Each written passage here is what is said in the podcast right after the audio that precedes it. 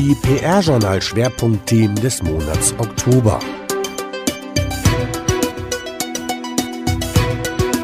Der PR-Journal-Podcast für den Monat Oktober wird präsentiert von Weber Schendwick.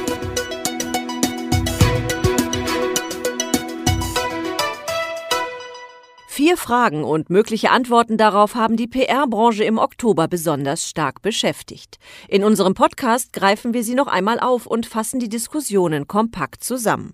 Frage 1. Sollten CEOs selbst twittern? Die Berichterstattung in der PR- und Kommunikationsbranche im Oktober hat diese Frage quasi zum Thema des Monats gemacht.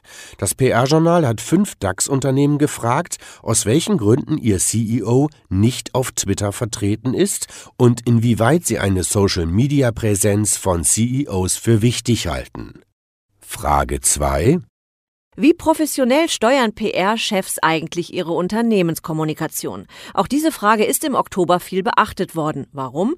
Eine gemeinsame Studie der Universität Leipzig mit der Unternehmensberatung Lautenbach-Sass hat einen großen Nachholbedarf identifiziert. Zwar betonen die Kommunikationschefs die Wichtigkeit professioneller Tools, doch die Nutzung fällt eher schwach aus. Frage 3. Wie gelingt es den Unternehmen in Zeiten des Fachkräftemangels, ihre Arbeitgebermarke zu stärken? Im Oktober hat die Deutsche Akademie für Public Relations, kurz DAPR, diese Frage aufgeworfen. Die Analyse fällt kritisch aus, denn das Zusammenspiel zwischen HR und Kommunikation scheint aktuell die größte Hürde bei der Lösung des Problems zu sein. Und dann steht da ja noch die vierte Frage im Raum, wie es weitergeht mit der Diskussion um den Wert der Berufseinsteiger. GPRA-Präsidentin Christiane Schulz hat für den November Antworten angekündigt. Zum einen wird sie im Interview mit dem PR-Journal einen Plan vorstellen, wie die Diskussion strukturiert fortgeführt werden soll. Zum anderen steht sie beim PR-Report Camp in Berlin am 13. November Studierenden, Professoren und Agenturvertretern Rede und Antwort.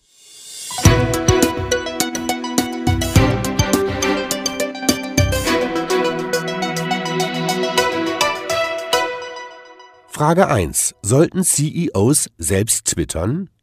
Von den 30 DAX-Mitgliedern sind lediglich Siemens mit CEO Joe Kaeser und Wirecard mit seinem Vorstandschef Markus Braun auf Twitter präsent. Auf LinkedIn posten neben Kaeser unter anderem Telekom-Chef Timotheus Höttges, Daimler-CEO Dieter Zetsche und Oliver Bäte von der Allianz. Offenbar versprechen sich die Konzerne von persönlichen CEO-Accounts eher nach als Vorteile. Warum? Fest steht, die sprachliche Verrohung in den sozialen Netzwerken macht vor Vorstandsvorsitzenden nicht Halt. Das musste jüngst Vorzeige-Twitterer Käser erfahren. Seine AfD-kritischen Posts brachten ihm Drohung ein. Aus seiner klaren Haltung in der einen Frage resultierten Erwartungen. Warum reagierte Käser bei Saudi-Arabien so zögerlich? Für deutsche CEOs ungewöhnlich kommunizierte Käser die Nichtteilnahme an der Konferenz Davos in der Wüste in Riad als erstes auf Twitter. Parallel erschien ein Statement auf LinkedIn, wo Käser etwa 20.000 Follower besitzt. Erst später veröffentlichte die FAZ die Erklärung im Wortlaut.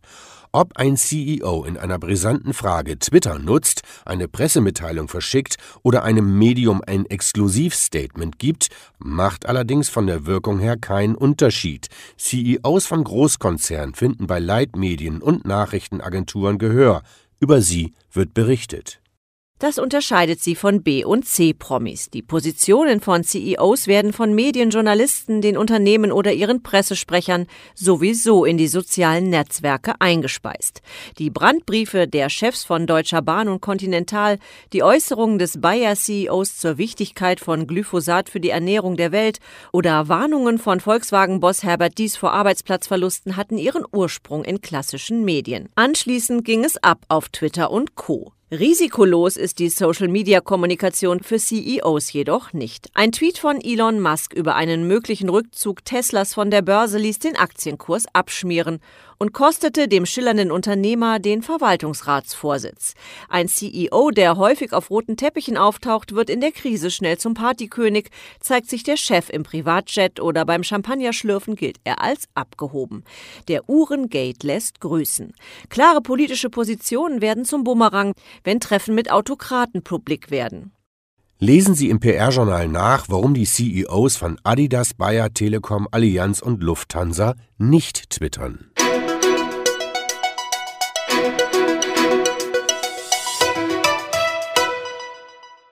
Frage 2. Wie professionell steuern PR-Chefs eigentlich ihre Unternehmenskommunikation?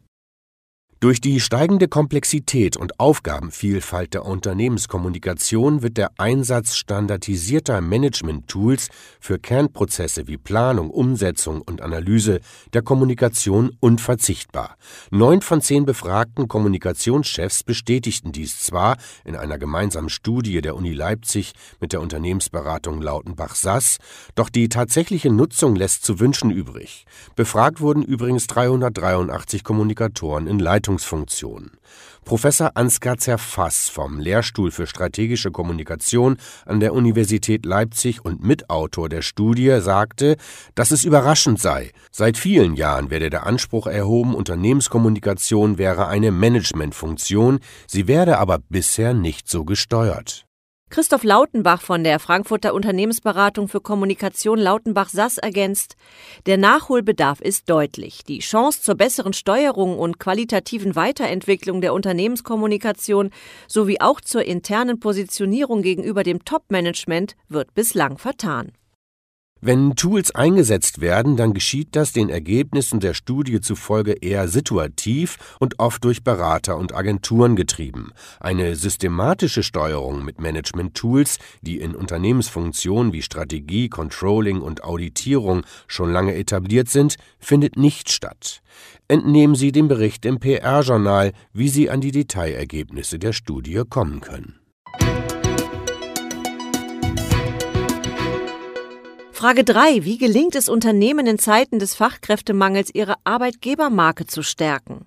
Das Zusammenspiel zwischen HR und Kommunikation ist aktuell die größte Hürde, wenn Unternehmen ihre Arbeitgebermarke stärken möchten. Dies ist eines der Kernergebnisse der DAPR-Umfrage zur Arbeitgeberkommunikation 2018. Im Sommer dieses Jahres hatte der Aus- und Weiterbilder rund 100 Fach- und Führungskräfte aus HR, Unternehmenskommunikation, Marketing sowie Presse- und Öffentlichkeitsarbeit unter anderem zu aktuellen Herausforderungen in der HR-Kommunikation befragt.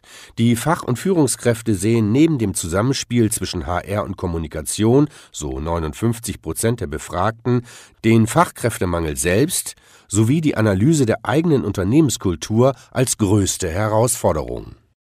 Auch interessant, Kommunikatoren spielen bei den Aufgabenfeldern meist noch eine untergeordnete Rolle.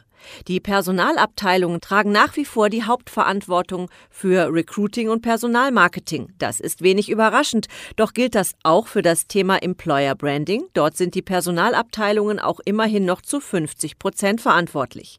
Einzelheiten zur Studie können Sie im PR-Journal nachlesen. Frage 4. Wie geht es weiter mit der Diskussion um den Wert der Berufseinsteiger? Die von GPRA-Präsidentin Christiane Schulz angestoßene Diskussion über den Wert der Berufseinsteiger wird fortgesetzt. Zum einen erscheint Anfang November ein Interview mit Christiane Schulz im PR-Journal. Darin wird sie noch einmal Stellung beziehen und ihre Vorstellungen zum Thema Ausbildung entwickeln.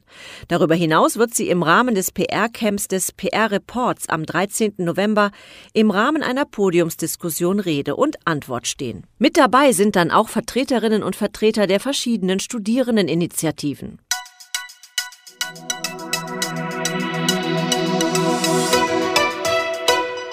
Und hier einige der 25 Personalmeldungen im Oktober. Christoph E. Erhardt, seit 2009 Leiter Konzernkommunikation und Unternehmensverantwortung bei Deutsche Post DHL Group in Bonn, übernimmt zum 1. Januar 2019 die Leitung der Unternehmenskommunikation, Außenbeziehungen und Markenmanagement des Technologie- und Dienstleistungsunternehmens Robert Bosch GmbH. Er folgt auf Christoph C. Melka, der nach 14 Jahren bei Bosch auf eigenen Wunsch und aus persönlichen Gründen das Unternehmen verlässt. Katja Berghoff hat bei Ogilvy Public Relations in Düsseldorf die Führung übernommen. Sie folgt damit auf Babette Kemper, die im Juni ihren Abschied bekannt gab. In ihrer neuen Funktion wird Berghoff die digitale Ausrichtung der Ogilvy PR-Tochter vorantreiben. Bettina Fetzer steigt bei Mercedes-Benz auf. Sie leitet ab dem 1. November das Mercedes-Benz Marketing in Stuttgart. Nach verschiedenen Stationen im Kommunikationsbereich der Daimler AG verantwortete Fetzer zuletzt die weltweite Produkt- und Marken-PR von Mercedes-Benz Cars. Uwe Lang ist neuer Managing Director der Münchner Agentur Althaller Communication. Er ist seit dem 1. Oktober 2018 an Bord. Lang bringt knapp 20 Jahre Erfahrung im Agenturgeschäft mit. Zuletzt war er bei der PR-Beratung Lewis.